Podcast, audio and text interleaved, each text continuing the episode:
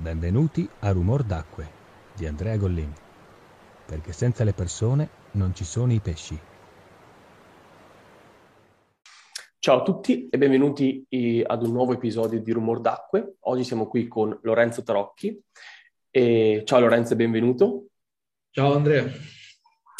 E chi è Lorenzo Tarocchi per chi di voi non lo conoscesse? Lorenzo è da molti anni esposto nel settore eh, della, curio- della curiofilia italiana e a quanto pare non solo, ehm, è acquarista e consulente eh, in, in acquariologia, eh, collabora con diverse aziende e ha collaborato in passato con diverse realtà, che poi magari ci racconterà mh, di che cosa si è occupato in passato e di che cosa si occupa eh, ad oggi, ma la domanda con cui mi piacerebbe iniziare a raccontare chi sei e quello che fai è: da dove è nata la tua passione per gli acquari? Da dove è nata la tua passione per i pesci?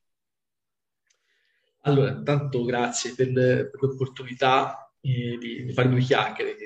Alla fine per quelli che, che lavorano nel settore è un po' complicato, nel senso che con chi parli, cioè, è sempre quello visto un po' l'esperto, tra virgolette, quindi poter parlare un po' in maniera un po' più libera è, è bello. Allora, a parte che l'esposto, se mi sembra tipo essere piazzato al museo lì in vetrina, esposto nel settore, ma è un po' specie. Comunque, la passione dove nasce? Nasce eh, perché mio papà è pescatore e quindi fondamentalmente, da che mi ricordo, sono sempre stato a contatto con fiumi, laghi e tutto il resto. Anche perché casa dei miei è un mulino. E quindi io mi affacciavo dalla finestra di camera, c'è sotto il fiume che passa, no, fiume, diciamo, corso d'acqua.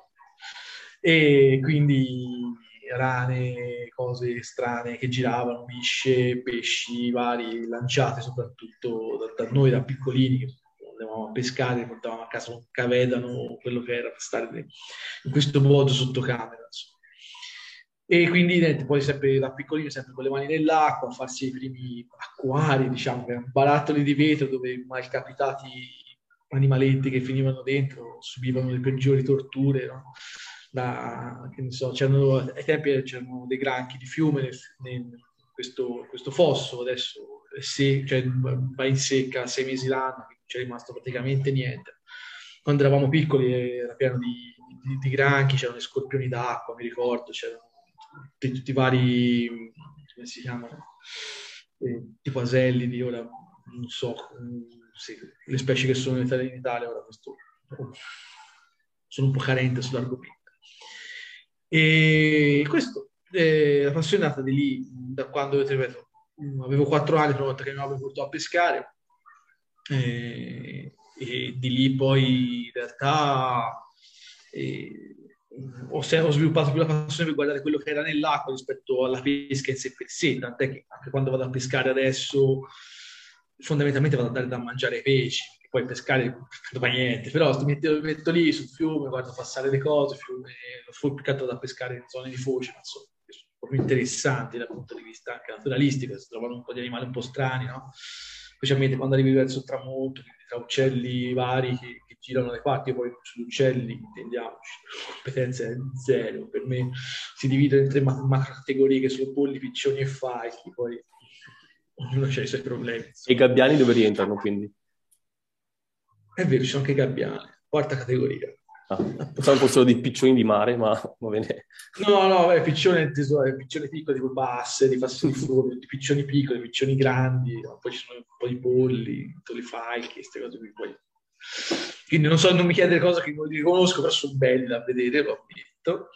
E vabbè, poi in realtà sono un po' appassionato, più che altro a livello di, anche di studi, che sono di, come formazione, in, eh, ho studiato agraria, insomma, scienze forestali e poi agraria. E quindi un po' quello che è l'ambiente, la zona, e poi più che altro insetti vari, bestiacci strani, insomma. Questo... Metto lì magari quando sono a pescare, alzare, alzo due tronchi, guardo quello che c'è sotto, mi diverto così, poi, poi fatti pescare, poi pesco. Cazzo. E poi, niente, così è nata, la, è nata la passione. Quindi in realtà ho sempre vissuto... ho sempre vissuto la passione degli acquari un po' come Balto, no? Un po' non è cane, non è lupo, nel senso che da un certo punto di vista eh, ho sempre avuto passione dell'aspetto proprio naturalistico della faccenda, quindi anche quello poi su cui mi sono andato a specializzare, comunque dove trovo più soddisfazione, quindi si va a ricreare un po' eh, acquari tematici, li chiamiamo biotopo perché già l'acquario biotopo, biotopo, la parola biotopo a me fa venire l'orticaria, e poi magari ne parliamo più avanti, ma è un discorso un po' ampio. Quindi da acquari tematici, quindi andare a guardare quelli che sono le, i comportamenti delle specie all'interno della, della vasca, non tanto monospecifici, io a meno che non sia proprio costretto per necessità di allevamento evito, perché mi piace più che altro vedere l'interazione che hanno i pesci sia dal punto di vista intra che extra specifico, quindi quello per me è una cosa importante, quindi, cioè, anche perché mettere un pesce in acquario da solo va bene, magari si, si riproduce, dice, si può dire va bene, ok, ho allevato i pesci, sì, li hai allevati, però non li hai mai conosciuti, non sai come si, eh, come si comportano, non sai come si relazionano, no? E tra, tra di loro che poi con l'ambiente, per quello che mi piace fare questa cosa. Quindi c'è questa cosa naturalistica, un po' approccio per vedere un po' quello che come, come funziona, come funzionano gli animali, come cercano cibo, come cercano di sopravvivere all'ambiente. E poi c'è il discorso, quello più legato a Vildenaro, no? Nel senso che comunque lavorando prima in negozio, poi per, per i grossisti, ora come, come consulenti, chiaramente quando si va a fare acquari, a fare, insomma, a gestire pesci in generale, si fa per avere un ritorno economico, quindi bisogna un po' bilanciare quella che è la, la, la passione, no? E quindi a me piacerebbe riempire negozi del mondo di, di pesciacci grigi che fanno cose, ma capisco se la gente piacciono i pesci colorati, quindi si fa un po' di tutto, no? Sì. E va bene così. Infatti, quello che ho sempre apprezzato uh, della tua attività, sia sui social che anche di quello che fai per conto tuo e che magari racconti solo ai pochi eremiti come me che vengono a, ad ammirare e a conoscere nel dettaglio determinate specie, è il fatto che hai sempre cercato di mettere in mostra e dar risalto a degli animali anche poco conosciuti. Hai sempre cercato di far conoscere magari quel... un aspetto più etologico, quindi un comportamento particolare o principale di animali spesso anche sottovalutati solo perché, come dicevi tu, sono grigi, non, ha, non si vedono, eccetera. E questa è una cosa che uh, mi ha sempre affascinato perché ehm, fa capire quanto vasto e quanto comunque uh, anche complicato, metti, passami il termine, è uh, il settore in cui, uh, di, che ci appassiona. Alla fine eh, l'acquariologia è sempre stata mh, bistrattata come scienza, comunque è sempre stata vista con eh, metodi di animali dentro a, a, quattro, a quattro vetri, quando in realtà c'è molto di più e soprattutto c'è molta differenza tra il fare un acquario e il osservare una specie, il comportamento di una specie. E, la tua attività, che mh, vabbè, ovviamente sfocia anche in, in un lavoro e quindi hai avuto la fortuna di unire passione e lavoro, ma eh, mi sembra che sia sempre stata spinta più dalla passione, ecco, che da, da, da dei ritorni economici. E, eh, appunto, vedendo anche il fatto che mh, con le competenze, le conoscenze che hai, avresti potuto, eh, non lo so, lanciare e allevare delle specie molto più comuni per poi anche, non so, riuscire a, a venderle, a farti i tuoi conti, in realtà ti sei fo- focalizzato su dei pesci che non conosceva nessuno, eh, proprio nessuno. Però sono belli, però sono belli, sono belli. E quindi... Più che altro, eh, ora che è venuta in mente questa cosa, che poi ti lascio finire, però poi io la, ho la memoria di un pesce rosso per rimanere in tema, quindi mi sono già dimenticato tra un minuto, è che quello che la gente spesso classifica come pesce grigio eh, è che è un pesce che è grigio non sempre. Quindi... Ci sono tanti pesci che se li metti in condizione o arrivano magari durante la, il periodo produttivo, tirano fuori dei colori magnifici, che poi durante il resto dell'anno sono grigi. C'è un discorso anche di, di attesa, insomma, di poter aspettarli e di, di tenerli in maniera giusta, ecco. E quando si va invece a prendere i pesci che sono selezionati, chiaramente è più facile perché la livrea è selezionata, è fissata e quindi eh, insomma, però se si prende già pesci diciamo abbastanza comuni come proprio ora te libetta un po' più come come output diciamo del pesce tipo, ma per senso se prendi proprio anche lo stesso betta, se prendi animali eh, che sono più o meno non ti dico selvatico, sono wildform, eh, chiaramente cioè, la differenza tra un maschio riproduttivo e un maschio a riposo c'è, cioè, poi si entra sul discorso stagionalità, che quindi durante l'anno, periodo di riposo, e quindi c'è tutto questo discorso che io non mi fa piangere il sangue, dei valori d'acqua perfetti per il pesce, che sono sempre quelli, cazzo, usando un francesismo, che sono quelli da riproduzione. Quindi se il pesce si produce sta bene, quindi vengono tenuti sempre tutto l'anno, a, tem a temperature, valore dell'acqua, che sono quelli da riproduzione, e questi hanno trecentosessantacinque giorni l'anno a riprodursi. Aspetta che spengo tutto, che qui mi sta esplodendo. No, mi okay. Fa piacere che tu abbia introdotto questo argomento che mh, appunto ci stavo arrivando, era proprio quello, cioè il fatto che tu hai sempre eh, divulgato comunque la... Uh, la capacità e la volontà di osservare e capire un animale, perché ovviamente allevare um, non significa detenere in un acquario, cioè per, anzi forse a livello etimologico sì, però per come lo intendiamo eh, io e te, allevare è osservare e capire appieno una specie, che forse in realtà non riusciremo mai a capire al cento per cento neanche noi, passandoci magari anni ad osservarli, però... No, anche perché, anche perché è un discorso anche di spazio, no? Cioè, eh. per quanto puoi fare un acquario grande non è mai quella della natura. Cioè, queste, queste cose qui sopra, questa, questa e quella sotto, sono vasche che sono lunghe due metri e no, sono un po' particolari, sono due metri per cinquanta per quaranta, però i pesci che sono dentro, il più grosso, non arriva a venti centimetri, cioè, per dire, no? Perché comunque se... gli dai lo spazio, gli animali si comprendono in questo modo, si riescono a dividere i territori, quindi riesci a vedere tipo le vasche, questa in alto, quella bassa, ci sono due, due specie di Gymnogeophagus dentro, sono dei pesciaci del Sud Sud America, grigi come la morte, eccetera, eccetera. Sempre il solito discorso, sempre. Che però, chiaro, che se li metti in un acquario piccolino, ci metti i maschi con le femmine, si riproducono, va bene, però già messi in vasche due metri, c'è uno spazio, riescono dividere i territori, possono coesistere due maschi, anche se non proprio dominanti o codominanti, diciamo, perché non c'è abbastanza spazio per tutti e due. Fossero vaschi più grandi sarebbe meglio, ma a quel punto dovreste fare una piscina, un lago, diciamo, se comunque vada, è sempre un po' una forzatura, è sempre un po' un... Eh... è sempre un ambiente artificiale, per quanto tu possa provare a riprodurre, simulare un ambiente naturale, comunque mancano gli spazi per gli animali, quindi anche il discorso di gestione degli spazi, le fughe, o ne so, l'allevamento degli amanoti. L'alimentazione. No? Sì, beh, l'alimentazione poi sarà un capitolo a parte. Esatto. Sarebbe da scriverci libri, neanche un libro, quindi si, cioè, è, è sempre un po' una forzatura. Quindi, però, se, se, se, se, se si riesce a fare vasche abbastanza grandi per tenerci pesci piccoli... E, po' più eh, semplice, tra virgolette, poter osservare qualcosa di, di diverso, qualcosa che solitamente non, eh, non viene notato, anche perché tra, tra osservare e vedere c'è differenza, no?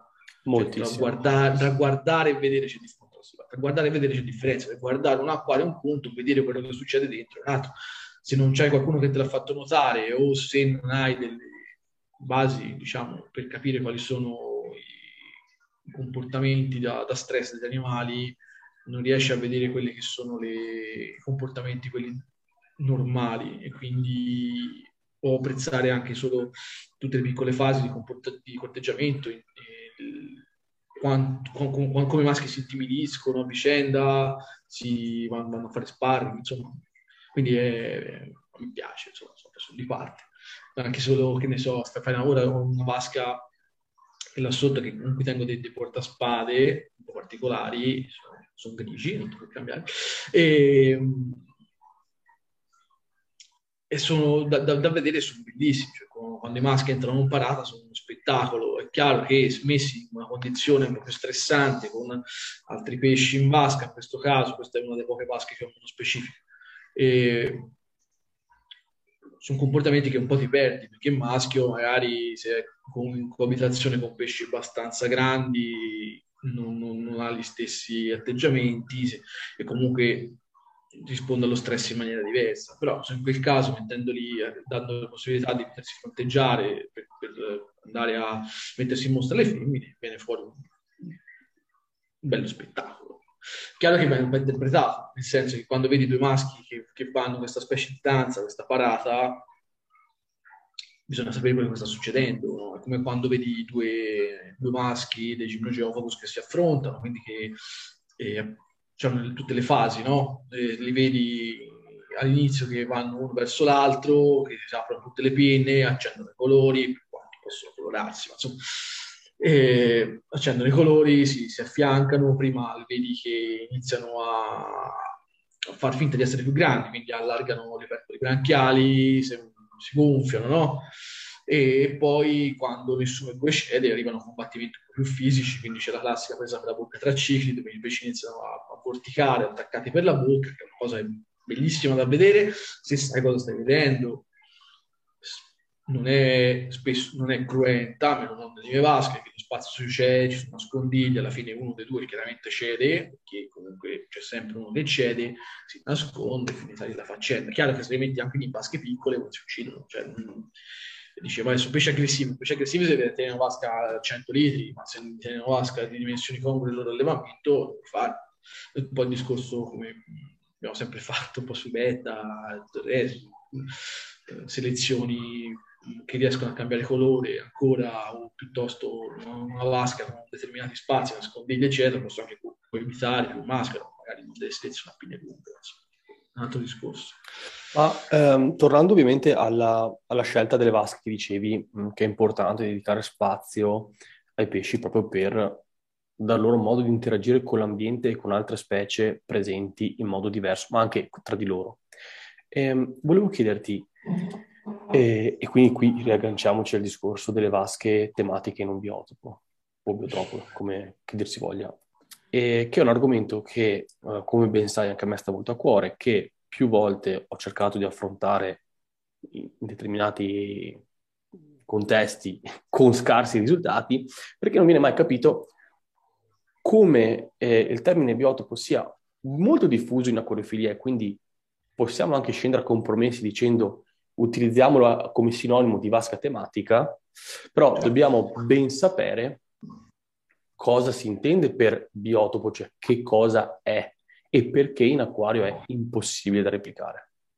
Uh, allora, è il mio punto di vista sulla faccenda, quindi poi magari sarebbe bello se qualcuno che può rispondere anche... E da fare una discussione ovviamente con anche chi ci ascolterà. Sì, una discussione, nel senso, certo. Se poi qualcuno legge vari social, eccetera, si risponde più che ben, che è ben accetto, diciamo. Allora, per me biotopo, biotopo è rilevante. E in acquario è praticamente impossibile da essere, da, da, da essere ricreato. Quello che si intende per vasche biotopo da, da contesto, c'è scaduto oggi, ieri, ieri, ieri, l'iscrizione al, al design contest, insomma. E sono istantanee, no? Cioè è una foto di quell'ambiente in un determinato periodo dell'anno, a una determinata ora del giorno, con quei pesci dentro la vasca, che vabbè sono quelli, eh, pesci, sono organismi, sono crostacei, tutto il resto, sono eretici, tanto qualcuno ci ha piantato tartarughe nell'acquario, ma è un'istantanea di quel momento dell'anno. Non perché eh, non si possa gestire per lunghi periodi, si può fare tranquillamente, solo che gli ambienti mutano durante le stagioni e durante eh, anche il giorno. Ci sono pesci che compiono migrazioni, sia giornaliere che stagionali, per andare a, a nutrirsi, per eh, riprodursi, eccetera. Quindi ci sono dei pesci che in un determinato periodo dell'anno li trovi un tratto di fiume e momenti dove non si trovano. o per, vuoi perché è un tratto di fiume caratterizzato da differenze di, di portata, no? Magari, cioè, durante la stagione delle piogge c'è più acqua, d'estate va in fase di siccità, quindi i pesci che abitano quel tratto di fiume durante le stagioni sono diversi, si spostano, non è la stessa cosa. Quindi vai a fare la vasca biotopo, in quel tratto lì non c'è. Che ne so, fai la, il biotopo per la riproduzione dei petti dei ramirezzi, no? I ramirezzi lo puoi trovare tranquillamente dentro una prateria alluvionale, no? Cioè prateria allagata, le Janus, mi pare si chiami così, e è una prateria alluvionale, cioè è un campo che poi si allaga, cioè, e quello si va riprodurre lì dentro, quindi non è che puoi tenere tutto l'anno in un campo perché a un certo punto si asciuga. Sì, quindi puoi fare la, la vasca de, dedicata alla produzione dei ramirezzi, in questo modo, però è stagionale. Cambia temperature, cambia il valore dell'acqua, cambia la presenza dell'acqua, per dire. Quindi se devi fare la vasca biotopo per ramirezzi, che, cosa, che vasca fai? Fai una vasca di mantenimento e una vasca di riproduzione, che sono due cose diverse. I ramirezzi smantellanno, fuori il periodo riproduttivo non è un pesce neanche che sta in coppia, cioè, ma ogni, ogni, ogni esemplare difende il suo territorio e finisce la faccenda. Quindi è, è complicato, e quindi fare un biotopo stretto è un'istantanea, quindi fare una vasca di mantenimento sul lungo periodo biotopo è un po' una forzatura. Nel Posso senso aggiungere carne al fuoco? Sì, sì. Mm. Perché secondo me, tra l'altro, ci sono due concetti che spesso non vengono interpretati correttamente quando si pensa all'acquario biotopo. Beh, innanzitutto che ci mancano eh, i materiali provenienti da quel reale areale, perché mm-hmm. utilizzare i legni di betulla o quello che vuoi, per quanto belli possano essere, non sono i legni reali, la sabbia non è la stessa, ma poi manca tutta la componente della catena trofica.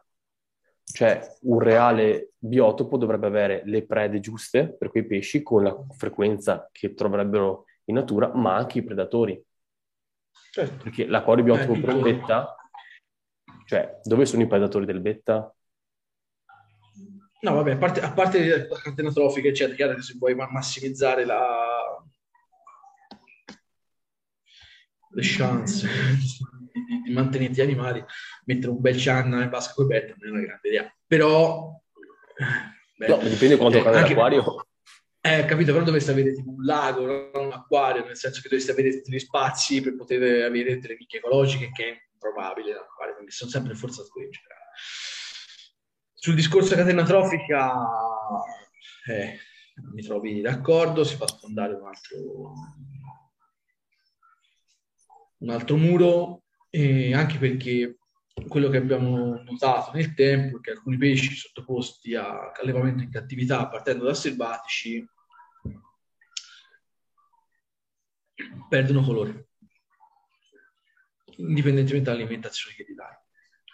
A parte dal, si è visto più che altro con questi maledetti Gymnogeophagus, che parte ad esemplari da, da, i miei, miei cardasensi sono, sono selvatici. Ora io non ho ancora avuto il tempo principalmente di, di riprodurli, nel senso di, proprio di, di riuscire a togliere la femmina per massimizzare, quando, quando è in fase di incubazione delle uova, per massimizzare, cioè per, massimizzare, per avere avanoti, che poi li messi in vasca liberati con tutti i caracidi, buon appetito.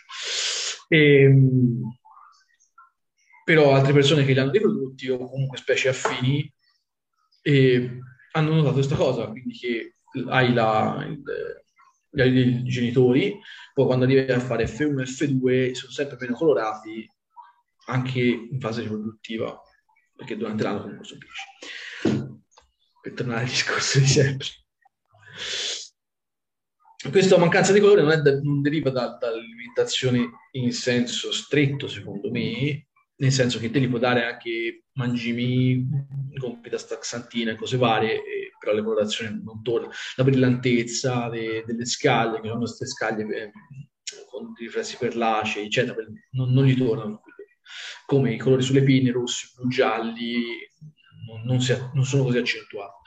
Io temo che sia una cosa deriva, che derivante più che dal mangime se per sé, dal tipo di assimilazione dei, dei, dei nutrienti, ma quello si va a, intacca- a entrare su un discorso che diventa complicato, che va a toccare il microbioma del pesce e la, la flora intestinale, e quindi diventa un po' complesso, perché alla fine il microbioma si, il pesce lo prende quando nel primo, diciamo, momento dopo che nasce, quando inizia a nutrirsi, la, la flora intestinale batterica è quella del suo ambiente, è quella che riesce a utilizzare quel tipo di eh, di nutrienti che gli vengono forniti, che sono quelli dell'ambiente stesso. Quindi è la capacità poi dei pesci di andare a assimilare, a smontare la sostanza organica che gli arriva, e quindi, semplificando chiaramente, tirare fuori poi quello che si vede, il colore, tutto il resto, ma anche il tasso di crescita, le forme che cambiano da un pesce selvatico a un pesce in cattività per mille motivi diversi. Tra una tra, tra queste potrebbe essere anche questa cosa. Quando vai avanti, chiaramente il microbioma di, di, di magari in effe uno, se vengono allevati in vasca insieme ai genitori, chiaramente tutto con i feci degli adulti, un po' di, di, micro, di, di questo microbioma gli, che entra in contatto nell'ambiente, gli, i figli riescono a entrare, insomma, riescono a farlo entrare, diciamo, con l'alimentazione, si formando il fondo. Questi pesci sono, sono comunque geofagini, quindi vanno a nutrirsi vagliando il fondale, quindi quelli che sono batteri anche degli de escrementi genitori, per un male, se sono dei compositori, possono entrare in, in circolo, diciamo. Andando avanti, chiaramente in acquario, avendo una flora batterica semplice, povera, nel senso che sono batteri quelli del filtro che vengono aggiunti, e comunque vado, non c'è un rinnovo, non c'è una contaminazione anche ambientale, viene impoverita, quindi si va a perdere. E quindi nel tempo questa cosa si, si, si può notare. Cambio, appunto, l'assimilazione ai nutrienti può essere questo uno dei motivi. Penso che valga anche per alcuni problemi dati dalla selezione estrema sugli animali. Ora c'è ultimamente una gran, diciamo, gran, grande no, nel senso, c'è alcune discussioni in alcuni gruppi o online legate alla, alla dieta di alcuni pesci, no? Ecco, guppi. Guppi è un pesce abbastanza facile, guppi è... c'è chi dice che è vegetariano, c'è chi dice che è carnivoro, come sempre non è l'uno nell'altro, quando si parla di pesci c'è sempre l'eccezione, è una via di mezzo.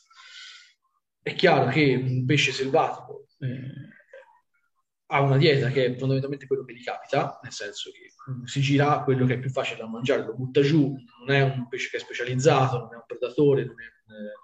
mangiano quello che trovano, che sia detrito, vegetale, eccetera, o, o chironomidi o invertebrati, no?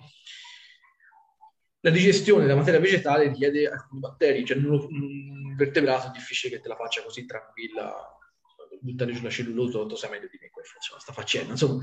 Però se non hai questi, questo blocco di questa eh, flora intestinale in grado di digerire quella materia, quella materia lì, quella non la digerisci, quindi è inutile che te la mangi, che tanto entra, esce e via, assimili poco. Digerire le proteine per animali è un po' più semplice per un animale. È chiaro che se dai a un pesce che non ha mai visto mai l'ambiente selvatico, cresciuto in vasca sterile, proteine vegetali, è più facile che assimili, cresca, converta e stia meglio, certo. Anche se non è, anche se non è la sua dieta ideale, diciamo. E però non puoi, è una cosa che non puoi ottenere a meno che non è leve all'aperto, perché se non riescono a digerirlo quella materia lì... No, no, ma è chiaro, però. E, e dopo, secondo me, tra l'altro, ci sono anche delle cose che in acquario difficilmente riusciamo a riprodurre, che sono tutte quelle condizioni comunque meteorologiche, eh, perché comunque, vuoi non vuoi, il novanta per cento degli acquari hanno la luce col timer, e hanno, non piove, e quindi i cambi sono legati a noi, e manca tutta quella componentistica che in alcuni casi in realtà è fondamentale per la riproduzione di alcuni animali. E, ecco, per quello mi piacerebbe, mi piaceva, eh, e da cui collegarmi a, a se, se vuoi raccontare appunto a, al lavoro che hai svolto per, per il Museo di Calci, quindi come funziona il pensiero nell'allestire degli acquari che sono didattici, che raccontino quello che stai raccontando adesso. Allora, ho iniziato a lavorare per il Museo di Calci un po' per caso, facciamo un po' di, di storia, nel senso Io da tempi lavoravo in, la, in questa serra, preferivo evitare di fare nomi, ma insomma, questa serra eh, importazione, e per mille motivi feci conoscenza de, de, de, dell'allora direttore del museo. E all'inizio il lavoro che ho fatto lì dentro è stato quello di cercare di eh, non ti dico risolvere i problemi, perché risolverli eh, in queste strutture è sempre un po' complicato, però quantomeno cambiare un po' l'approccio, e quindi cambiare quella che era un po' l'alimentazione, fare un po' più attenzione all'igiene, all'inizio delle vasche, eccetera. E poi, mentre ero lì a lavorare, ormai un paio d'anni fa, eh, venne l'opportunità di fare un acquario nuovo, e scegliemmo di fare una vasca dedicata all'ambiente salmastro. Una cosa un po' strana, però comunque un ambiente importante, specialmente in un posto come quello del museo, perché comunque vai a parlare dell'ambiente del mangrovieto, quindi salmastro tropicale, che è un ambiente un po' particolare mh, dal punto di vista anche dell'impatto umano, un ambiente degradato, cioè sono ambienti che risentono tantissima pressione dell'uomo al momento, però sono ambienti molto importanti per preservare la, la costa, cioè proteggere l'erosione.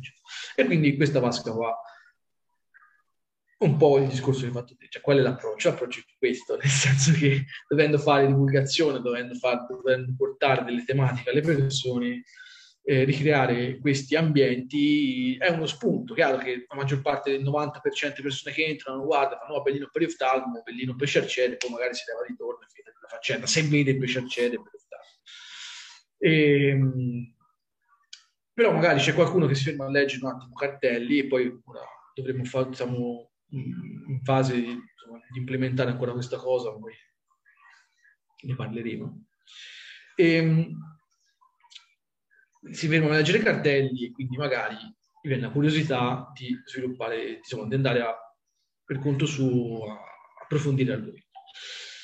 Quando dopo il duemilaventi ci è arrivata la possibilità di eh, ristrutturare, diciamo, la parte storica della galleria dell'Acquario di Calci, abbiamo deciso insieme, chiaramente non da solo, abbiamo deciso insieme alla responsabile dell'acquario di andare a modificare un po' la struttura. La sala, quella storica, era una sala eh, centrata sull'evoluzione dei pesci, quindi a partire dai pesci cartilaginei, c'erano le, cioè, le potamotrigo, delle razze, a sempre pesci abbastanza primitivi, dai gar, eh, dipnoi, politteri, eccetera, avanti poi con tutto quello che è l'evoluzione dei pesci, fino ad arrivare all'immersione dall'acqua, e quindi arrivare alle vasche con dei, degli axolot, finali tartarughe, eccetera. Questa, quella è l'impostazione iniziale. C'erano dei paralleli, ma la maggior parte delle vasche erano un po' dei doppioni. Noi abbiamo deciso di distribuire un po' meglio le specie, liberare una fila intera e lasciare una fila dedicata all'evoluzione dei pesci. Ovviamente abbiamo rifatto un pochino gli ambienti per renderli un pochino più vivibili, o un pochino un po' diversi l'uno dall'altro, ma soprattutto il lavoro che è stato fatto è stata la sua parte, quella di sinistra dell'acquario, della galleria, dove è stato dedicato a scritto tipo gli ambienti del mondo di dentro, però praticamente è stata dedicata a una comparazione tra questi famosi ambienti del mondo dove sono, dove vivono i pesci.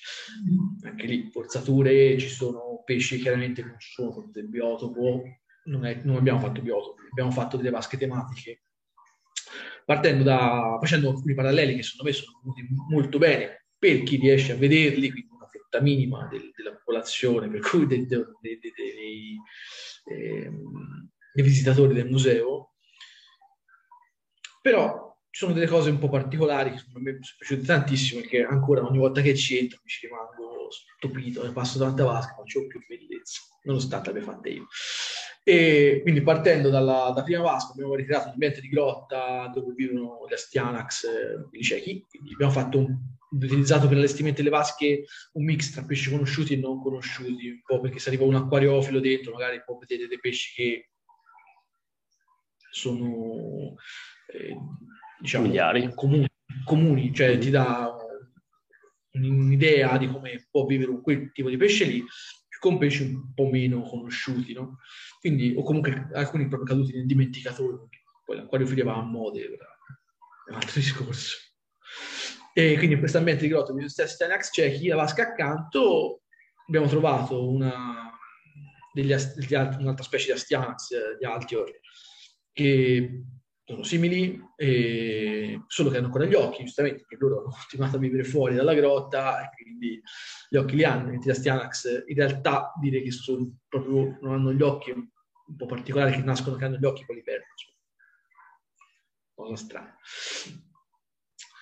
E, quindi abbiamo messo questi Astyanax facendo un ambiente di fiume centroamericano, partendo dalla grotta centroamericana, fiume centroamericano, con gli stessi pesci che hanno un comportamento non proprio simile, però comunque li ricordano molto, fondamentalmente molto simili come pesci, mettendoci insieme pesci, altri pesci dell'ora reale, quindi coicilidi, portaspade, ciclidi, ci sono dei mechi, dei, della Matitlania Mirne, mi pare, no, mi sono...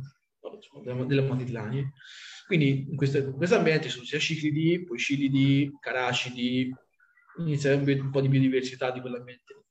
Poi va avanti con un fiume nordamericano, quindi parlare un po' di nicchie ecologiche, no? Quindi invece di averci ciclidi sono centrarchidi, nella vasca ci sono dei, degli Enneacanthus, quindi hanno un comportamento a livello proprio di ricerca del cibo, anche sociale fino a un certo punto, insomma, che ricorda molto i ciclidi, non tanto perché sono imparentati, non per niente, cioè per niente, non si, per niente, non sono proprio imparentati, e però occupando la stessa nicchia ecologica hanno evoluto comportamenti e forme simili, perché dovendo adattarsi a quell'ambiente è la stessa cosa. E con pesci di branco sono stati messi i Notropis, è un po' una forzatura, che un ambiente eh, d'acqua ferme, lotico, come il... sì, lotico, lentico, vabbè sti cazzi. E, insomma, un pesce d'acque fre... più ferme, Eh, come il Enneacanthus, insieme a pesci dei proprio reofili come il Notropis, però dovevamo mettere qualcosa, il mercato passa a quello, non è che potevamo andare a retinare in Florida pesci per mettere l'acquario. È stata un po' una forzatura, però bellina. Poi vai avanti con la foresta sudamericana, sommersa, abbiamo fatto una cosa un po' diversa, perché nelle altre vasche della, delle, dell'evoluzione c'è una vasca con dei corridori scalari, così, quindi fa una cosa un po' diversa, abbiamo creato questa foresta sommersa, con Eros, ci sono una cicla, mm. e roba del genere, in crescita, e poi si sposta. Avanti così, insomma, poi si passa a foresta, som cioè foresta sommersa, fiume asiatico, stesso discorso di nicchie ecologiche, solo che essendoci ciclidi particolari su Western Ghats non ci sono. Mi sembra che non ci siano, comunque non ci sono stati messi con la vasca, che sono... abbiamo deciso di metterci più che altro pesci reofili, quindi ci sono de delle Sewellia, anche se non ci sono vietnamite, ma insomma. Ci sono dei Balitoridi anche lì, ma erano introvabili dal punto di vista... Eh, di, di, di, reper di reperibilità, e dentro Barbi sempre, un po' anche abbiamo messo sia specie conosciute, abbiamo messo tipo i Denisoni, che sono abbastanza un classico, anche se caduti un po' nel dimenticatoio, anche dentro un po' grossotti. Insieme ai abbiamo messo i Barbi Melone e i Ticto dentro, un pochino diversi. Oh, bello. Bello però, sì, un Sì, bellino, pesci un po' diversi, per quello che dicevo, che magari una arriva e fa quella roba è con questi altri bar, la stessa cosa, cioè, ho cercato un po' di mettere pesci un po' diversi, lo so. Insomma, avanti così, poi ci sono altri ambienti, abbiamo fatto la laghi africani, abbiamo messo una vasca dedicata al lago Vittoria, con delle fondamiglia, nirerei, pare che fossero le Python Island, è un discorso di locality, nel senso che lì ogni, queste, le, queste, mh, questi cicli di qua vivono... sono abbastanza diffusi nel lago, cioè tutte le specie dentro non sono le più, le più quelle messe peggio, il lago è stato, cioè, è stato un casino dal punto di vista de, dell'impatto umano, è stato inserito il persico del Nilo, quello che prende una filetta alla coppa, anche qua che arriva dall'altro all'altro. Dal punto di vista poi ambientale possiamo discutere dell'impatto di un pesce che arriva dal lago, de, dal lago Vittoria sul banco della coppa, insomma, un altro discorso. Ehm... che è enorme. Sì, vabbè, infatti... perché il persico del Nilo che è stato messo in quel lago si è mangiato anche i sassi, penso, e alcune specie sono estinte, altre sono messe male. Il fatto che ci fosse il persico del Nilo nel lago ha portato allo sviluppo della civiltà sulle sponde, che chiaramente c'era da mangiare, tutti va a pescare.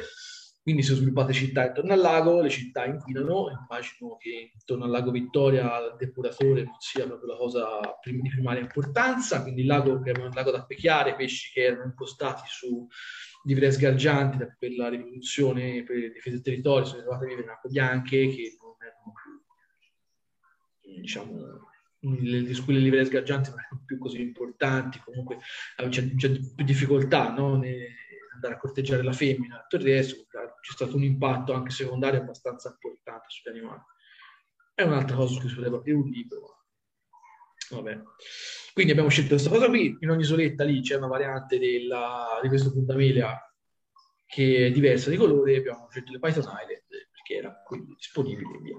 Però insomma, erano degli spunti per poter parlare di queste cose, quindi quando arriva, arriva una persona al museo di questo se ne può parlare, quindi è bellissimo. Cioè, mi, mi, mi, mi diverto poi.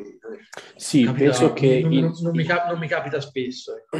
Cioè, in ambito di divulgazione sia molto importante um, avere diversi spunti, perché comunque eh, l'acquario può essere veicolo di non solo sensibilizzazione ambientale, come in questo caso, ma anche di uh, sensibilizzazione, passiamo in termine, animale, visto che comunque i pesci solitamente sono sempre visti come animali di serie zeta, con cui difficilmente riusciamo a empatizzare, e, e degli acquari tematici in cui si raccontano le storie, si fanno vedere le differenze, ci fa capire che eh, non sono tutte trote e non sono tutti pesci rossi, fondamentalmente, per ovviamente non l'acquariofilo, che comunque è già predisposto a conoscerle magari e a appassionarsi, chi più chi meno, ma a, faccio un esempio, che è sempre il mio esempio principe, mia nonna, che tutti i pesci che ho mi chiede se si possono mangiare, sì o no.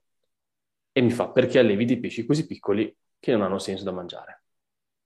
Quindi portare persone come mia nonna in posti del genere, dove magari la curiosità può portare a porsi delle domande, o la, la persona che espone o le schede raccontano sì, ma... queste curiosità. Sì, ma poi non è, cioè, l'obiettivo di questa cosa... Cioè l'obiettivo in generale, penso, anche della divulgazione in generale, non è quello di, di convertire tutti, nel no, senso che la maggior no, parte no. delle persone continuerà a dire vabbè questi fritti vengano più buoni, quando racconto un po' il lavoro che faccio, la maggior parte della gente continua a dirmi eh, ma si mangiano, le solite cose di sempre, però è che uno ogni tanto ci riesce e basta una persona in realtà che ha cambiato il suo... Eh, punto, osservazio- punto di vista su una faccenda, che in realtà il tuo lavoro è... va bene, cioè, ma non è, che, non, non, non è questo un settore dove puoi fare numeroni, non, non credo che la maggior parte delle persone arrivi a, a capire quello che voglio dire quando parlo, no? No, così bruttissimo detto. Nel senso, trasmettere quello che, che si pensa, quello che, che siamo, perché alla fine io, quello che è il mio lavoro, quello che sono le mie passioni, quello che è il mio modo di pensare, è quello che faccio tutti i giorni per vivere. Quindi non ho, non ho grosse distinzioni. Per me è sempre la stessa cosa, cioè, quando c'ho tempo libero vado a pescare, penso sempre con i pesci, quando sono persone noiose. Sì. E... quando lavoro sono coi pesci, quando ho del tempo libero sono coi pesci e, e finisco sempre per un motivo o per un altro, poi perché mio babbo, mio fratello e anche i ragazzi di mia sorella sono tutti pescatori, eh, con, con tanti amici comunque andiamo a pescare quando capita, con le persone che, tante persone che sento, bene o male, ormai sono o negozianti o quello per lavoro, no? Però, cioè, se la persona è fuori dal mondo, acquariofilo intendo, spiegargli perché faccio questo lavoro è complicato, no? Cioè, perché i pesci, che cosa hanno? Cioè, sono, boh, sono lì, nuotano e non fanno niente, no? Cioè, però riuscire a spiegare a una persona, ogni, ogni tanto chiaramente, il modo, cioè perché è interessante un pesce, cioè questo è quello che mi fa... dire, ah beh, oggi ho... è stata una bella giornata, no? E so che sono tutte fantasie, sono tutte utopie o quello che è, ma se una persona sola ogni tanto dice, ah, guarda, riesci a dire, ah, guarda, ho visto questa cosa qua, è come avevi detto, mi hai detto in questo modo, è vero, allora sono a posto. Nel senso, mi capita ogni tanto quando posto roba su Instagram che la gente mi risponda a un messaggio, mi fa, ah, sai che non lo sapevo, ah, sai che non l'avevo mai visto, no?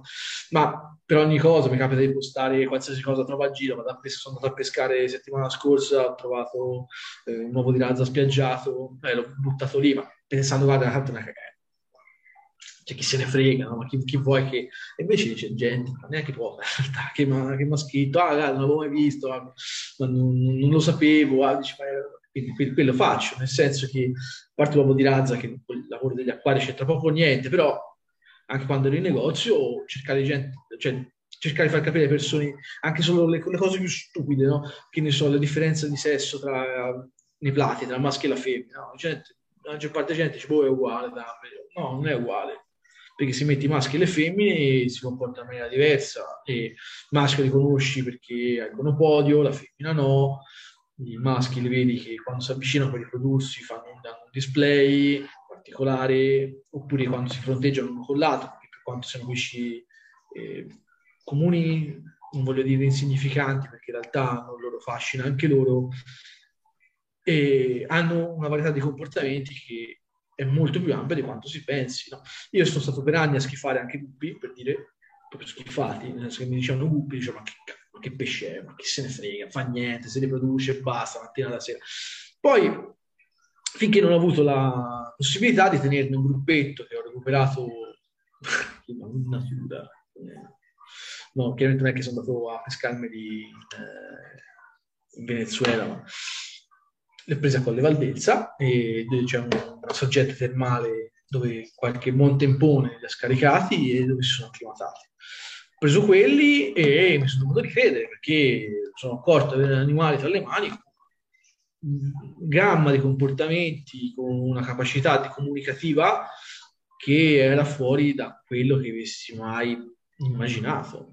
Chiaro che per, per, professionalmente ho sempre avuto a che fare con pesci molto selezionati, tra i più selezionati esistenti, quindi alcuni comportamenti te li perdi, la capacità dei pesci di comunicare, di spengere, accendere i colori è persa sulle selezioni. Che sono sempre a cannone.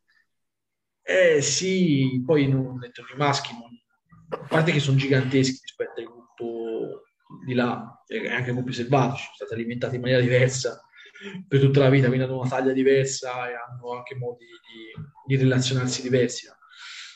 Però anche lì vedi pesci che hanno la capacità di, di spengere i colori a seconda della giornata, quindi vedi pesci che alla mattina hanno delle, delle, delle eh, variazioni sul rosso, la metà sul, del rosso della sua livrea che sono sparate, e poi arriva la sera che le hanno, sono verdini e basta, cioè, così. O i punti neri de, della livrea, che vabbè, sui selvatici, sono, sui, sui selezionati sono persi da tempo, sono, quelli sono importanti per comunicare gli animali.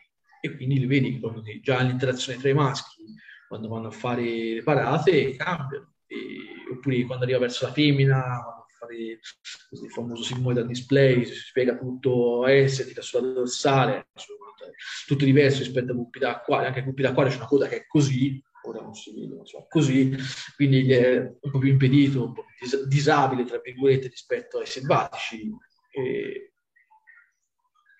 vabbè, questo, poi stiamo, stiamo divagando. Ma vabbè, permesso quindi, che mi trovi... Per tornare al discorso di prima, questo è il lavoro fatto per sé. E volevo chiederti, mh, oltre alla passione che, mh, vabbè, è innegabile che tu abbia e, e che è fondamentale per svolgere questa passione, perché sennò penso che non si vada da nessuna parte, ma no. eh, ti sei reso conto... Ehm, che il percorso di studi che hai intrapreso abbia modificato il tuo approccio poi a, al hobby, comunque, o alla, e al lavoro in questo caso, ovviamente? Allora, tornando al discorso di Balto, sì, nel senso, non è cane, non è lupo, sa solo quello che non è. Io ho un po' di difficoltà a, se mi chiedessero cosa sono, a incentrarmi, perché il percorso di studi non è affine all'hobby, nel senso non sono biologo, non sono veterinario. e sono, molto detto, mh, dottore forestale con una magistrale in difesa fitosanitaria e medicina delle piante sottagraria, quindi coi pesci c'entra niente. Ho dato un esame d'acquacoltura all'università, però è un credito libero, acquacoltura montana, sai che risale. E quindi percorso di studi sì, nel senso che avendo però dato tanti esami, quelli che sono di ecologia, esami di botanica e poi semplicemente la magistrale, tutto quello che eh, comporta la patologia vegetale e entomologie eccetera, riesci a avere una visione più staccata e a non, non, non focalizzata su, solo sui pesci, no? Quindi a vedere tutto come un ecosistema più grande, no? Quindi anche, su, anche solo sul su, su pesce singolo, in realtà c'è un ecosistema stesso, cioè fatto da eh, organismi che parassiti, organismi che in realtà sono sul pesce ma non danno problemi, e poi di flora intestinale o comunque di organismi benefici per l'animale, no? Quindi cioè, ogni, ogni, è, è un ecosistema anche qui, e quindi ho avuto sempre questo approccio a tutto un po' a livello ecosistemico, cioè non come non, non il pesce. Cioè. Poi il mio problema è che sono una persona terribilmente curiosa, e questo è un problemone, perché quando non sai una cosa sei costretto a andare a spulciare, no? E per cui lavorando con, con i pesci, uno dei grossi problemi che, che si hanno è quello di farli sopravvivere, no? Perché la parola "sano come un pesce", diciamo, non è, cioè proprio il detto "sano come un pesce" è la cosa più sbagliata che proprio si possa pensare su quegli animalacci. E in negozio e poi in serra la problematica di farli sopravvivere è abbastanza all'ordine del giorno. E questo poi, un po' perché sono un po', un po' curioso, mi ha portato a intraprendere un percorso di studio. Ho fatto un master in acquacoltura e patologia per avere un'idea di, di come fare dal punto di vista proprio di studio, no? Perché uh, usare un microscopio, prendere un microscopio, guardare quello che è un pesce, guardare quello che c'è sul pesce, a decidere, cioè, sapendo quello che è sopra, trovargli una soluzione è fattibile, e quello ci possono arrivare un po' meno tutte, con la sua esperienza. Chiaramente anche studiare è fattibile, possono fare anche tutti, però avere qualcuno che ti segue è un po' meglio. E, e quindi oh, mi sono, tra virgolette, formato anche da quel punto di vista lì. Avendo studiato acquacoltura dentro il corso, ti Ti, da, ti porta ad avere un approccio ancora differente, no? Quindi se metti proprio quello delle produzioni, che è un mondo totalmente diverso da quello dell'acquariofilia, però ci sono tante piccolezze, tante accortezze che vengono utilizzate in quel mondo lì, che in acquariofilia sono del tutto ignorate, che però ti portano a avere risultati buoni, migliori, quantomeno sulle vasche. Anche solo eh, l'approccio verso un'igiene molto più spinta che hanno in acquacoltura, hanno densità più alte, non possono permettersi di scappi niente, uh, un approccio proprio legato diverso all'alimentazione degli animali, cioè molto più curato in acquacoltura rispetto all'acquariofilia, per quanto si possa dare in acquariofilia una, una, una gamma di mangimi molto più Eh, ampi, nel senso che in commercio ce ne sono tantissime, un po' tante persone prendono un mangime un mangime a caso, prendono un mangime e con questo fanno tutto, che però è sbagliato, cioè pesci che mangiano mille cose diverse. Quindi in acquacoltura ci sono mangimi formulati per ogni specie di pesce che viene allevata, e per ogni fase è... di vita del pesce, e per ogni fase di vita del pesce, anche quella è una cosa su cui si potrebbe aprire un mondo. E quindi però ti porta ad avere un approccio diverso. Ora, io ora per lavoro ho questa fortuna al momento di spaziare su diversi ambiti, nel senso eh, parte il lavoro che c'è col museo, che sono consulente per eh, quanto riguarda appunto eh, gli allestimenti, poi il benessere degli animali, nel senso proprio fisico, cioè elaboriamo le diete, le rivediamo per le fasi dell'anno, d'inverno le temperature delle tante vasche scende, quindi non puoi pensare di mantenere la stessa dieta estiva, no? Cioè c'hai i pesci che vanno in pause invernali, pesci che vanno in pause estive, vanno sempre, c'è sempre un lavoro di,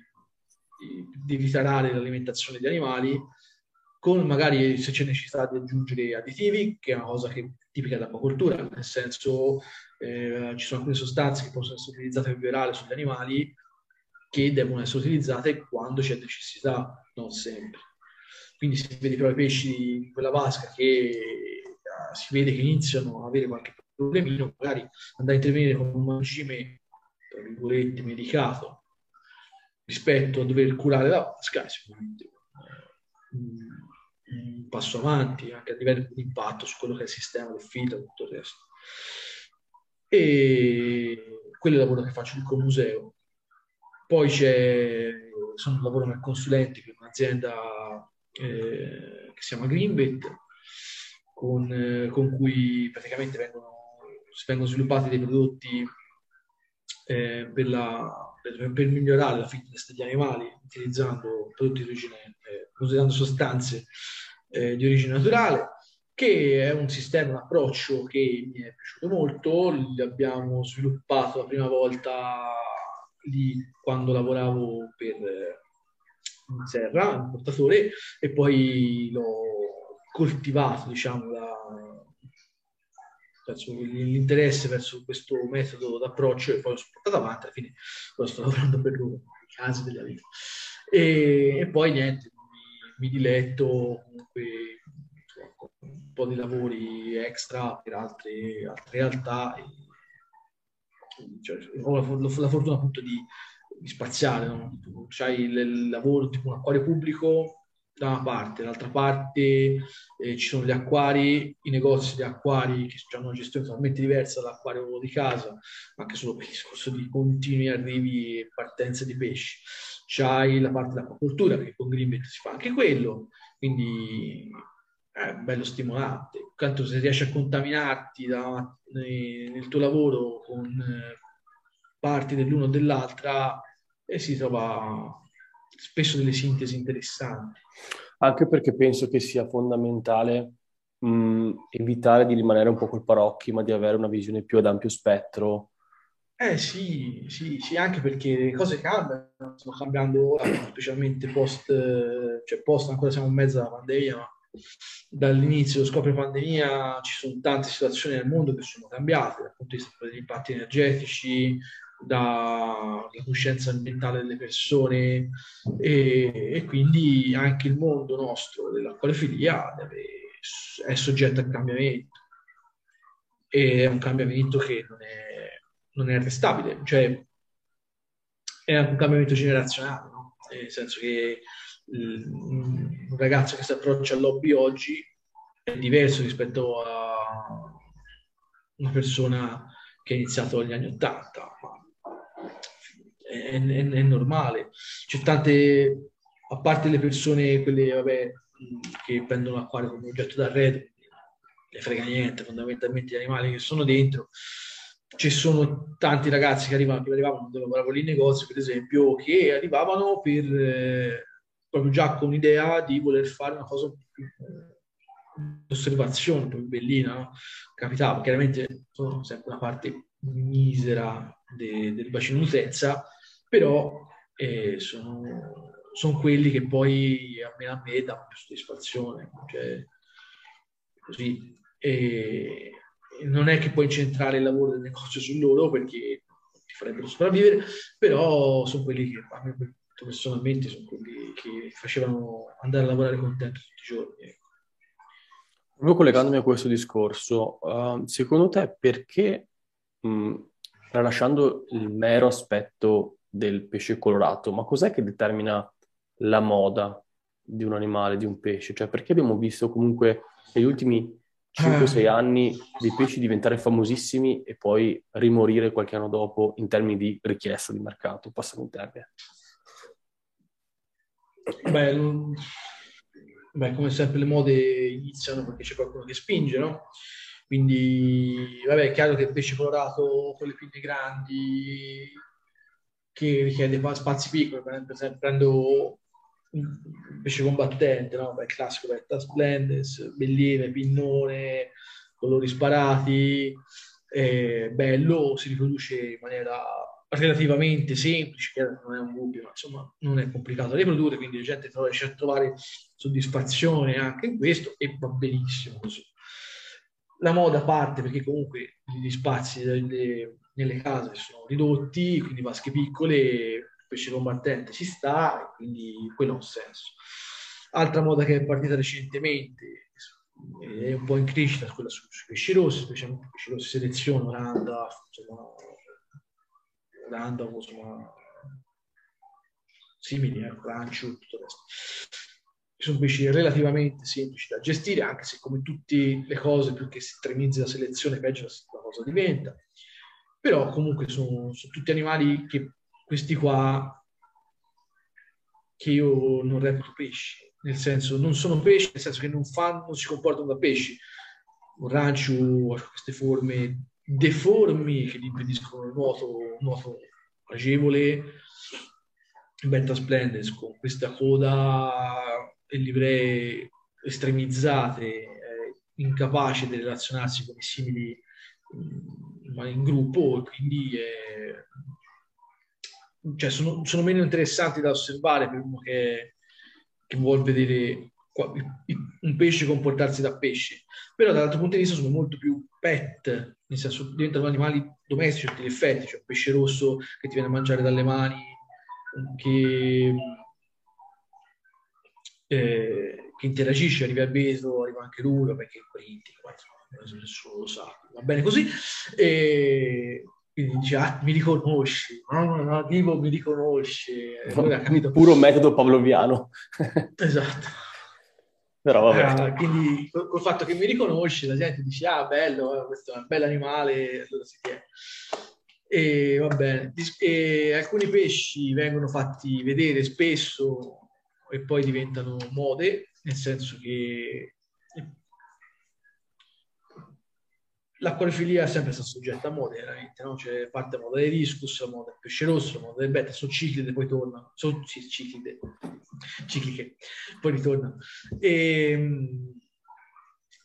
solo che ultimamente si è visto un enorme appiattimento, no? Cioè dal punto di vista proprio, questo non si notava lì da... da quando lavoravo per il grossista e poi vabbè il negozio, nel senso che se non proponi te in primis come negoziante qualcosa di diverso, la gente ti chiede sempre soldi di pesci, che sono quelli che si vedono, nel senso che apri un gruppo Facebook e vedi che il novanta per cento degli acquari, forse di più, e sono tutti uguali, nel senso c'è cioè l'acquario con i guppi, l'acquario con gli scalari, l'acquario con eh, i ciclidi africani un po' misti, cioè non... Eh, non neanche fatti bene, e ci sono lì i ramirezzi, cioè qua di cicli di nani, ramirezzi, cicli di nani ce n'è un miliardo diffusi su due continenti, vabbè chi se ne frega, ramirezzi, perfetto, va bene così. E Betta c'è solo lo Splendens selezionato, c'è solo quando in realtà c'è qualche specie in più, e no? Sì. E... la sessantina. No, eh. Sì, vabbè. C'è un libretto interessante. Eh. E quindi c'è proprio questo appiattimento, si vende sempre soliti pesci con le vasche tutte uguali, ma quelle si vede perché la gente le vede online, vede quei risultati lì e quello vuole replicare, no?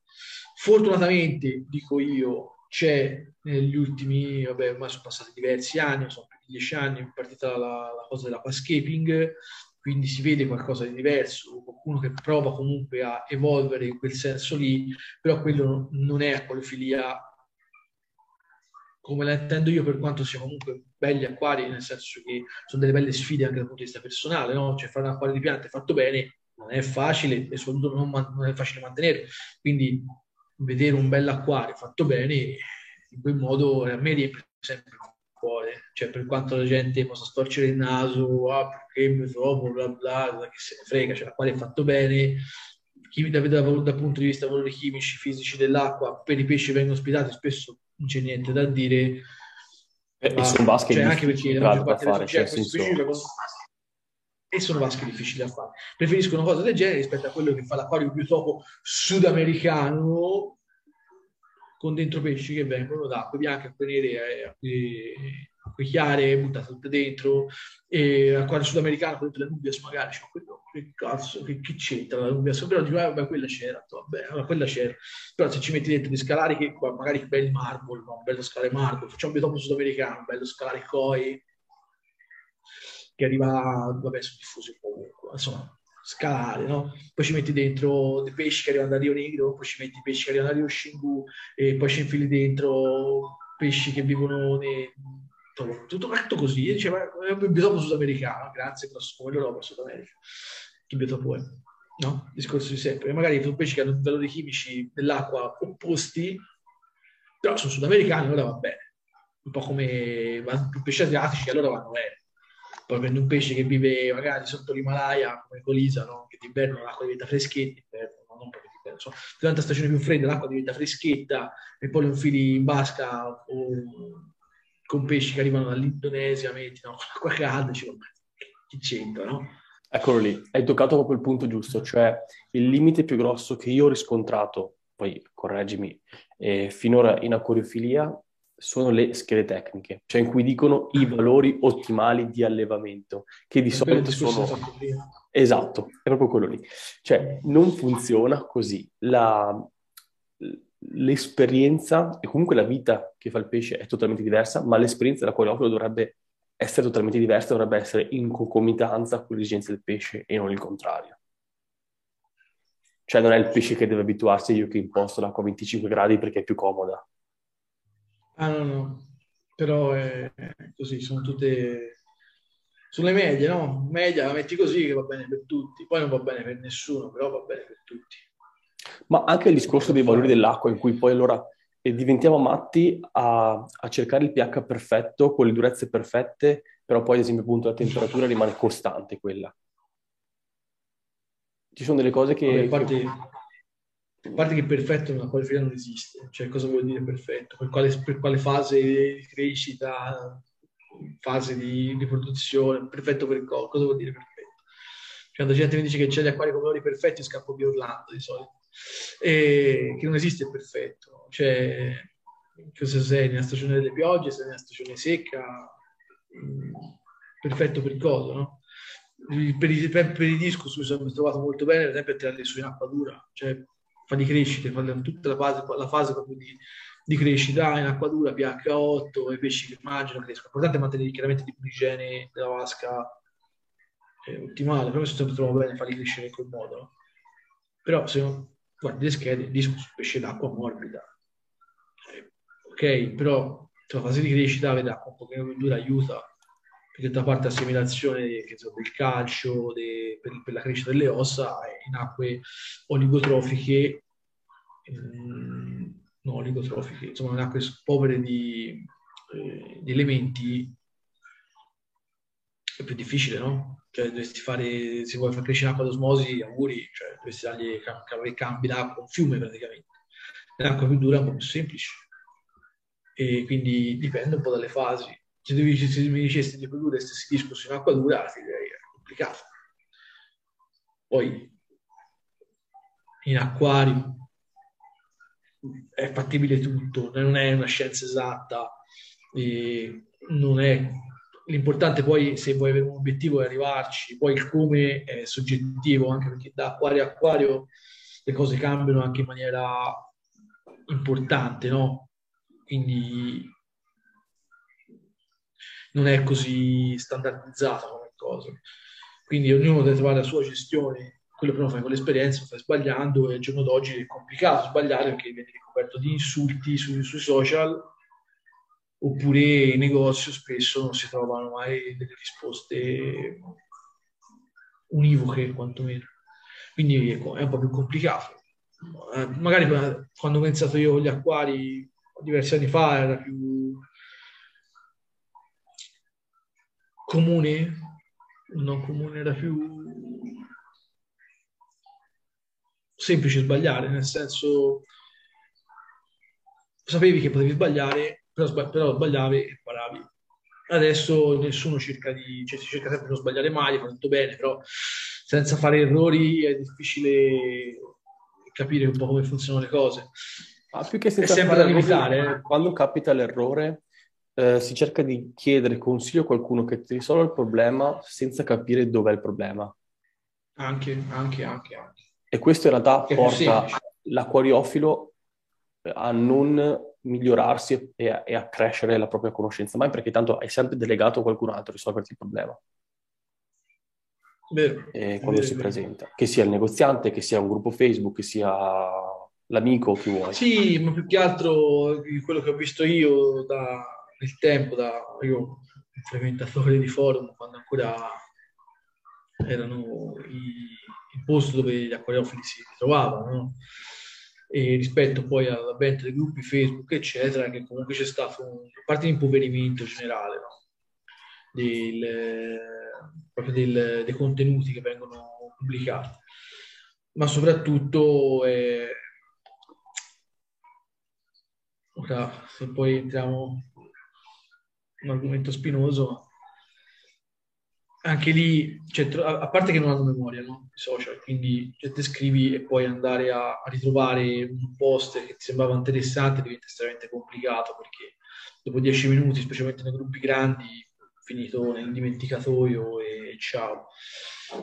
Quindi anche avere dei, delle risposte, delle, anche solo seguire un'evoluzione della vasca, no? Quando c'erano i topic c'erano i thread, te aprivi il thread e postavi le continue evoluzioni della vasca, partiva all'inizio, poi la gente ricordava, ti dava consigli, ti continuavi a postare su, su tutto quello che facevi, e andando avanti in questo modo avevi, c'era una storia, no? Una storia della vasca, e quindi qualsiasi persona che entrava poteva assistere alla cosa. Ora chiaramente è, è persa, cioè almeno non ti ricordi questa persona qui che ha fatto le cose, cioè della sua evoluzione non c'è, non c'è traccia, e non c'è modo neanche di capire se la persona con cui stai interagendo è qualcuno che effettivamente sa le cose o è uno che ha letto una cosa un minuto prima e l'ha messa giù. Con i forum prima era più semplice, un po' perché vedevi come si relazionava la persona a quella stessa persona lì, no? Quindi se interveniva uno dei moderatori su, sul, su insomma, una persona di quelle che erano un po' più in voga, un po' più esperte sul settore, interveniva su un post, veniva, cioè, lo riconoscevi che quello che scriveva e le, anche dalle risposte che davano gli altri era uno che qualcosina ne sapeva. Ora diventa complicato, vedo continuamente scrivere delle boiate pazzesche in fila sotto ogni post, gente che commenta senza cognizione di causa, che proprio apre bocca per dargli fiato, quindi sotto un qualsiasi problema ci sono dieci risposte diverse, e immagino anche per una persona che si approccia è complicato capire quali sono le, le cose da seguire. Poi a me sembra che spesso tantissime, tante persone di quelle che scrivono sui gruppi sono persone che hanno del tempo libero più che delle competenze reali su, sull'argomento, via. Anche perché, ti ripeto, col fatto che i post spariscono, cioè non è che quello che magari se stai tutto il giorno a lavorare, torni a casa, stai lì, magari vorresti, vorresti anche aiutare qualcuno, però che fai? Trovi i primi tre quattro post che, che, che, che, che trovi sul gruppo, guardi quelli, poi basta. Cioè, magari uno l'ha scritto la mattina, ma l'hai perso. Quindi, e recuperarlo, eccetera, diventa complicato. E vabbè, cioè, e, è così. Cioè, per quello che c'è un po' d'appiattimento, che poi la gente vede sempre le solite cose, quelle cose lì vanno bene, allora quelle vengono replicate, vengono fatte e, e funzionano. Però questo appiattimento alla lunga non può portare di bene, perché se non dà un po' di curiosità, un po' di stimoli, un po' di cose nuove, poi la gente gliela annoia. Cioè, Ma è, cioè... è, è toccato anche qua un argomento interessantissimo, il fatto è che è vero che molti argomenti,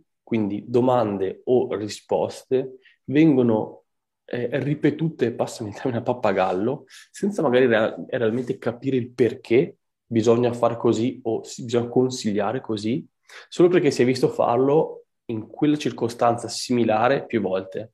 E quindi viene continuamente perpetrato, e questo fa nascere magari miti e leggende che nel nostro settore sono più comuni dei dragoni e, de- e degli unicorni. È vero, è vero, è vero. Miti e leggende sono... mamma mia. E niente, guarda, secondo me in realtà comunque anche quello che tu stai facendo eh, sul tuo eh, profilo eh, Instagram e anche ovviamente Facebook, ma anche sulla pagina Acquari Naturali, è molto importante. Cioè una divulgazione innanzitutto basata con dei dati, con dei racconti, con delle dimostrazioni, con delle prove, ma poi fatta con uno scopo eh, di eh, aiutare chi vuole essere aiutato, passami il termine. Non sì, so sì, come... certo. No, c- chi cerca di fare un passo avanti. Cioè non è...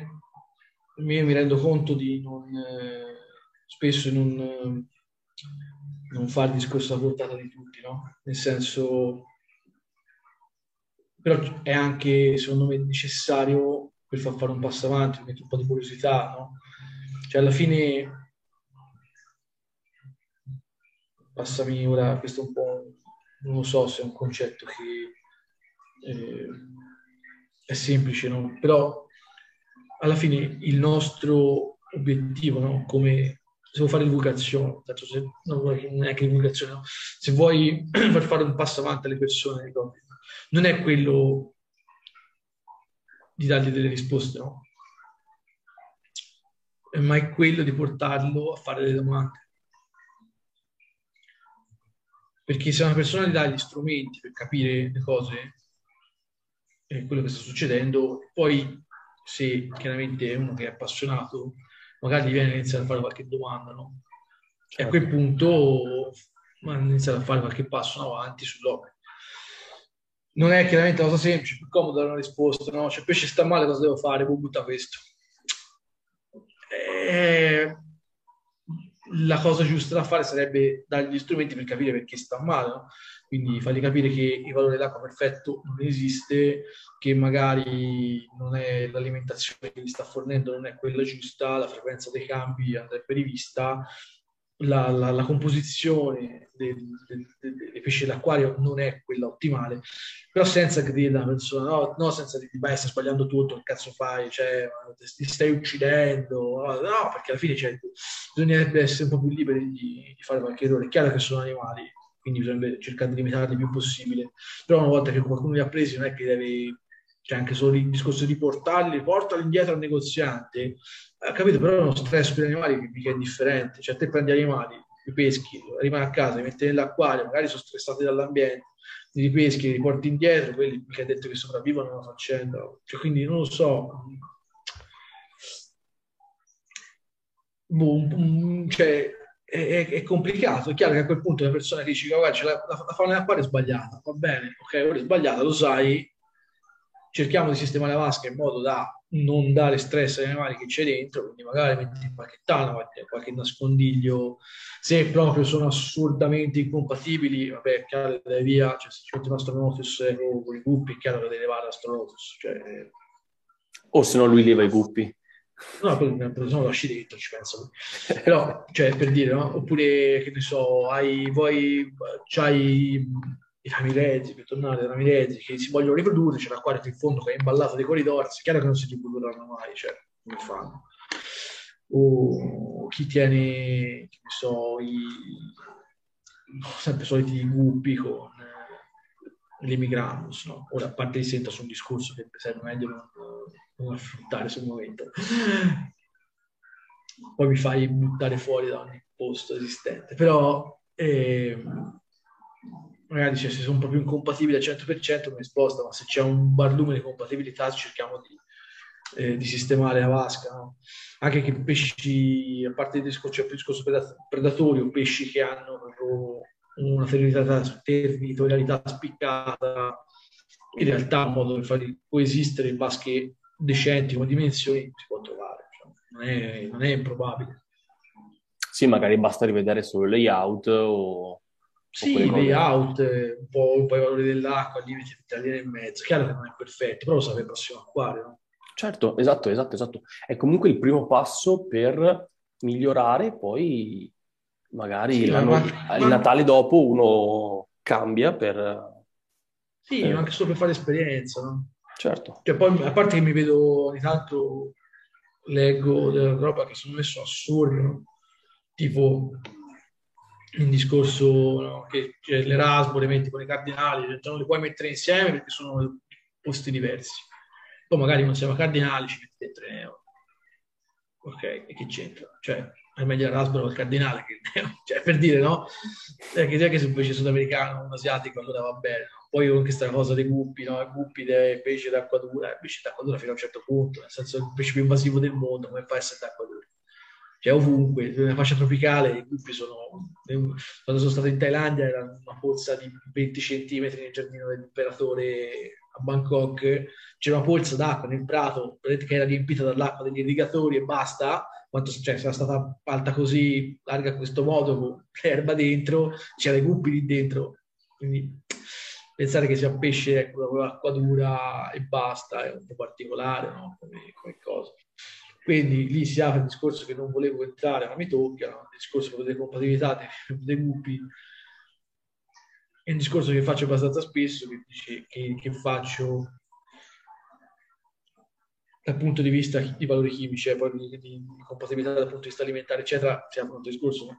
Eh, cioè, si può mettere, per assurdo, no? il, un, un gruppo in un acquario con dei migranti o cardinali, ma non è vero il contrario spesso, cioè, i migranti sono acquari con i gruppi, è meglio non metterci, vitelli, insomma, quello che fa. È meglio non metterci perché non sono così resistenti ai valori dell'acqua, no? Quindi se, vedete, se mi devi fare, se devi fare un acquario, ci voglio proprio, ci voglio proprio mettere i gruppi, però mi piacciono le cose, i migranti, eh, mettici i migranti. L'alimentazione va un po' ribilanciata, c'è da fare un lavoro un po' sulle temperature e sulle... Su, piante, magari nascondigli in modo che si possa salvare qualche manotto, però non è così improbabile come accoppiamento, ci sono cose peggiori da poter fare nella vita. Chiaro, è un, sono situazioni che sono un po' al limite, se, potendo fare vasche un po' più dedicate a una specie o all'altra sarebbe meglio, però non è nemmeno un dramma, cosa che invece sembra che sia un dramma tutte le volte, che non lo è, cioè ci sono cose peggiori, ripeto. Ci sono tanti pesci che possono essere tenuti insieme senza grossi problemi, anche se vengono dall'altra parte del mondo. Cioè non è un problema, di, di, devi guardare il discorso di compatibilità per, per gli spazi, che ci siano gli spazi giusti, che ci siano dei nascondigli, e in modo con cui un pesce può andare a eh, tirare fuori quello che è il suo comportamento e dare spazi agli altri per fare il... Per, per vivere la loro vita. Ma se due specie sono compatibili da questo punto di vista, se un africano, un asiatico o un'americana, che si frega, cioè non è quello il concetto. È soprattutto se discorso... la vasca è fatta con, da delle persone che sono consapevoli di volerla far così, cioè nel senso o una vasca entry level e quindi dici provo, oppure uno dice voglio solo l'acquario con dei pesci che mi piacciono, che posso gestire, che faccia arredo. Perfetto. Ma ci sono, eh. ma ci sono tanti pesci che sono in questo modo, eh, perché non sono considerati, mentre pensi di melanoteni, no? Cioè, ah, vero. Melanoteni sono pesci che sono bellissimi, sono pesci che non vengono, cioè chi vuole un acquario abbastanza grosso, con pesci facili, non impegnativi, eccetera, melanoteni. C'è da... l'unica spiga è che devi aspettare che crescono, piccoli sono grigi, poi crescono e prendono dei colori assurdi, ma sarebbero pesci magnifici, De... robusti, ci sono pesci che sono anche interessanti da vedere alla fine, belli, bellissimi, colori assurdi. Basche ideali per vasche grandi, invece le vasche grandi gente buccichi da africani, perché? Perché sono grossi e colorati, capito? Ma anche quegli altri, e sono anche più semplici da gestire, che tendono a non uccidersi rispetto a cicli africani. Quando fanno gli acquari classici cicli africani, mettendo dentro uno blu, uno giallo, uno verde, uno rosso, eccetera, il classico Malawi mix dal negozio, che tanto alla fine quello vogliono, cioè avete l'appassionato di cicli africani che ti fa gli acquari a modo. Sono, non sono poi tantissimi da quel punto di vista, almeno qui nella zona da me, ecco. Sì, sì, sì. Questo, ora... Sono tutti argomenti delicati, tra l'altro mi piacerebbe poi eh, rinvitarti in futuro per parlare sempre magari più nello specifico eh, in questi argomenti, eh, perché, ma perché Um, vuoi far litigare, capito? No, no, no, no, in modo ovviamente costruttivo, cercare anche di creare una, una, un dialogo ovviamente con chi ci segue, magari anche in live sarebbe carino da, da parlarne, certo. Perché ehm, la tua esperienza, essendo così appunto ampia e variegata, eh, può portare dei punti di vista che spesso vengono appunto o non visti o anche tenuti un po', sai, da parte. Invece mi piacerebbe... Ehm, approfondire questa tematica proprio perché E, come dicevamo prima, l'acquariofilia è molto vasta e deve eh, cercare di, di accontentare tutti, passami il termine, quindi sia chi vuole mh, l'acquario carino, chi vuole l'acquario estremizzato, come lo facciamo io e te, quindi da malati, oppure da malati come possono essere gli aquascaper, no? Cioè anche quella è sempre acquariofilia e secondo me è bello che ci siano tutte queste realtà. E importante... ci sono acquari marini, che quello è un altro capitolo che secondo me è interessante. Deve parlare anche, secondo me, un'altra cosa interessante da parlare è quella de, del, dell'etica, nel senso, specialmente sui prelievi di pescinatura, che è una cosa interessante, perché spesso mi capita di leggere ah, i pescinoli selvatici non li prendo perché eticamente è meglio, bla bla. E in realtà ci sono delle situazioni dove, dal punto di vista di, anche di, di sostenibilità della, delle... delle, delle dei territori è quasi meglio prendere pesci selvatici con tutte le dovute, chiaramente, eccezioni del caso, no? Però ci sono dei, degli spunti interessanti da questo punto di vista, anche quello de, del documentario Wildcoat, no? Quello me lo riporto di tre per due perché bello, cioè proprio non si è fatta bene, che in Italia però non ha avuto tutto sto gran... Eh, tra l'altro adesso è disponibile gratuito. Sì, sì, è disponibile gratuito. Si dovrebbe fare come live reaction, sai, magari a capire, Organizziamo, organizziamo. Adesso appena riesco a capire un po' a livello tecnologico come farla questa cosa, che, che come ben sai sono grandissimo esperto di informatica. Certo. Eh, è chiaro.